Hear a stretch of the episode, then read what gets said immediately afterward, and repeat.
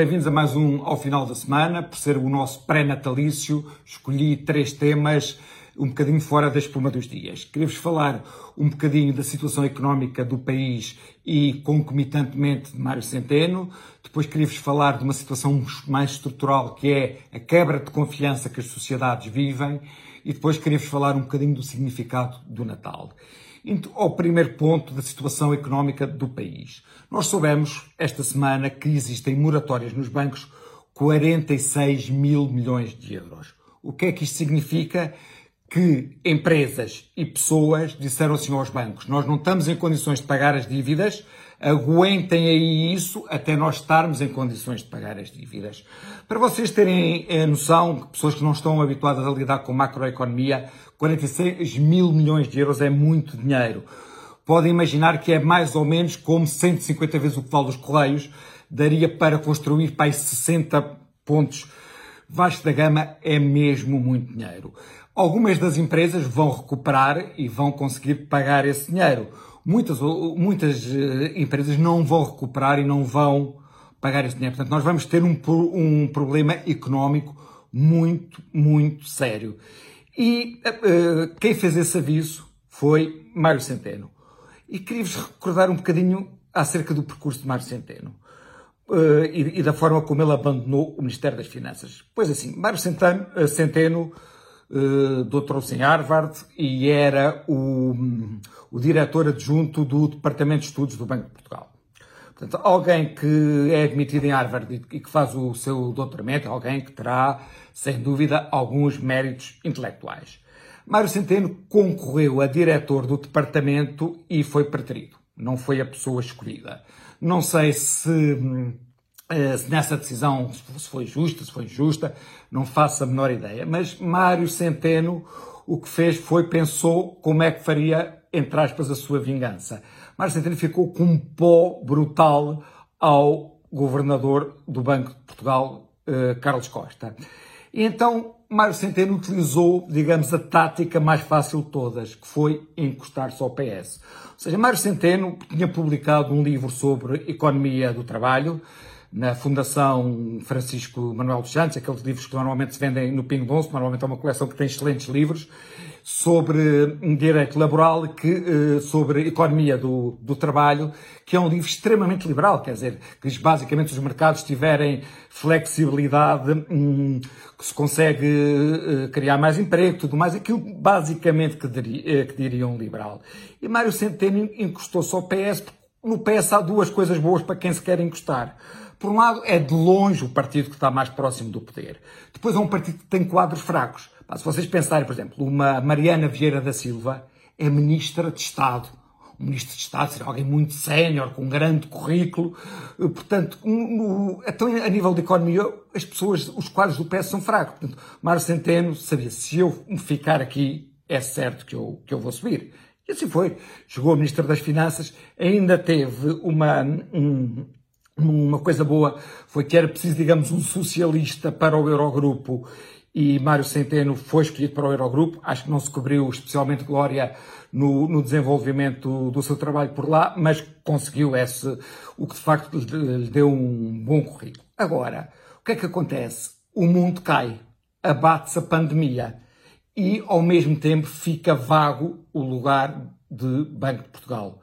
Mário Centeno tinha esse lugar há bem menos de um ano, ou seja, tinha assumido uh, este novo mandato como Ministro das Finanças há menos de um ano, mas Mário Centeno o que disse foi, pumba, aquilo para que eu lutei, aquilo que seria a minha vingança para eu se, para que eu vou comer fria, está. E, portanto, ele largou tudo o que seria esta, uh, portanto, este pandemónio económico que nós vivemos e foi para o lugar que ele desejava. Ou seja, tens duas uma. O Mário Centeno era o Ministro das Finanças excepcional, como dizem, e fazia diferença ele estar aqui ou não, ou então uma pessoa banal e a pessoa que, que, que lá está faz exatamente as mesmas vezes que, hum, que Mário Centeno, não estando eu a, a dizer que o, que o, atual Ministro das Finanças é banal, mas o que me impressiona é a falta de sentido de Estado, a falta de sentido de serviço que as pessoas têm aqui. E mais, como é que nós achamos normal isso? como é que o Estado acha normal, então vou-lhe dar o lugar que ele desejou, porque, uh, embora estejamos no meio desta crise, eu vou-lhe dar a, essa, essa recompensa. De facto, isso tudo é triste. Agora, o segundo tema que eu queria conversar um bocadinho convosco é acerca da crise de confiança que nós vivemos atualmente. Aquilo que me fez lembrar eh, desse tema foi o facto desta semana termos eh, sabido que eh, Bacelar Gouveia, professor de Direito na Nova, alegadamente terá recebido diamantes em troca de, de favores, ou seja, em troca de doutoramentos a alguns estudantes africanos. Portanto, disse que diamonds are girls' best friends, mas também acho que são os melhores amigos dos professores, pelos vídeos. Obviamente que eu não sei se esta acusação tem fundamento ou não, não conheço nenhum detalhe eh, acerca disso, só, só sei o, o, que li nos jornais, mas penso assim, a Universidade Nova é uma universidade de imenso prestígio. Portanto, eh, é importante que haja confiança nesse tipo de, de, instituições. Nós temos perdido a confiança em todas as instituições que tinham algum prestígio. Nós pensássemos, alguns anos atrás, quem é que seriam as pessoas de mais prestígio em Portugal? Seria Ricardo Salgado, seria Jardim Gonçalves, Quer dizer, Ricardo Salgado foi o que fomos, Jardim Gonçalves também eh, não se portou bem eh, eh, com, com, as offshores do BCP. Se nós pensarmos, por exemplo, a magistratura, nós tínhamos muita confiança na magistratura, ou seja, já vimos que as coisas podiam ser desorganizadas, que podiam demorar tempo, mas que os juízes eram pessoas honestas. Eu continuo a achar, sem dúvida, que os juízes são pessoas honestas. Em, em, em, Portugal é, hum, é das instituições que eu, que, que eu, que sou uma pessoa bastante crítica, tenho confiança. Mas, por exemplo, tudo o que aconteceu com Rui Rangel pá, é uma mancha, uma nódoa fortíssima, uh, uh, fortíssima na credibilidade uh, da, um, da instituição. Por exemplo, nós pensávamos que a corrupção que existia, mas que não chegava ao cume da pirâmide. Quando nós vimos que Sócrates montou um polvo a partir do cume da pirâmide, por exemplo, ainda voltando a, a, às universidades, mas nisto, universidades de menos prestígio, universidades privadas, quer dizer, quando nós vimos como é que Sócrates tirou a licenciatura ao domingo, vimos como é que foram feitas as equivalências de Miguel Relvas, tudo isso nos tira confiança. Por exemplo, se nós pensarmos agora como é que está a ser, eh, está a ser apresentada o problema da pandemia, ou seja, o que é que está a acontecer eh, a nível de ciência, o que está a acontecer com a pandemia é que nos dizem uma coisa e o seu contrário a seguir. Isto não é por culpa das pessoas, nem, nem este caso específico não acontece só em Portugal. É porque nós estamos a assistir a uma coisa que é fazer ciência em direta.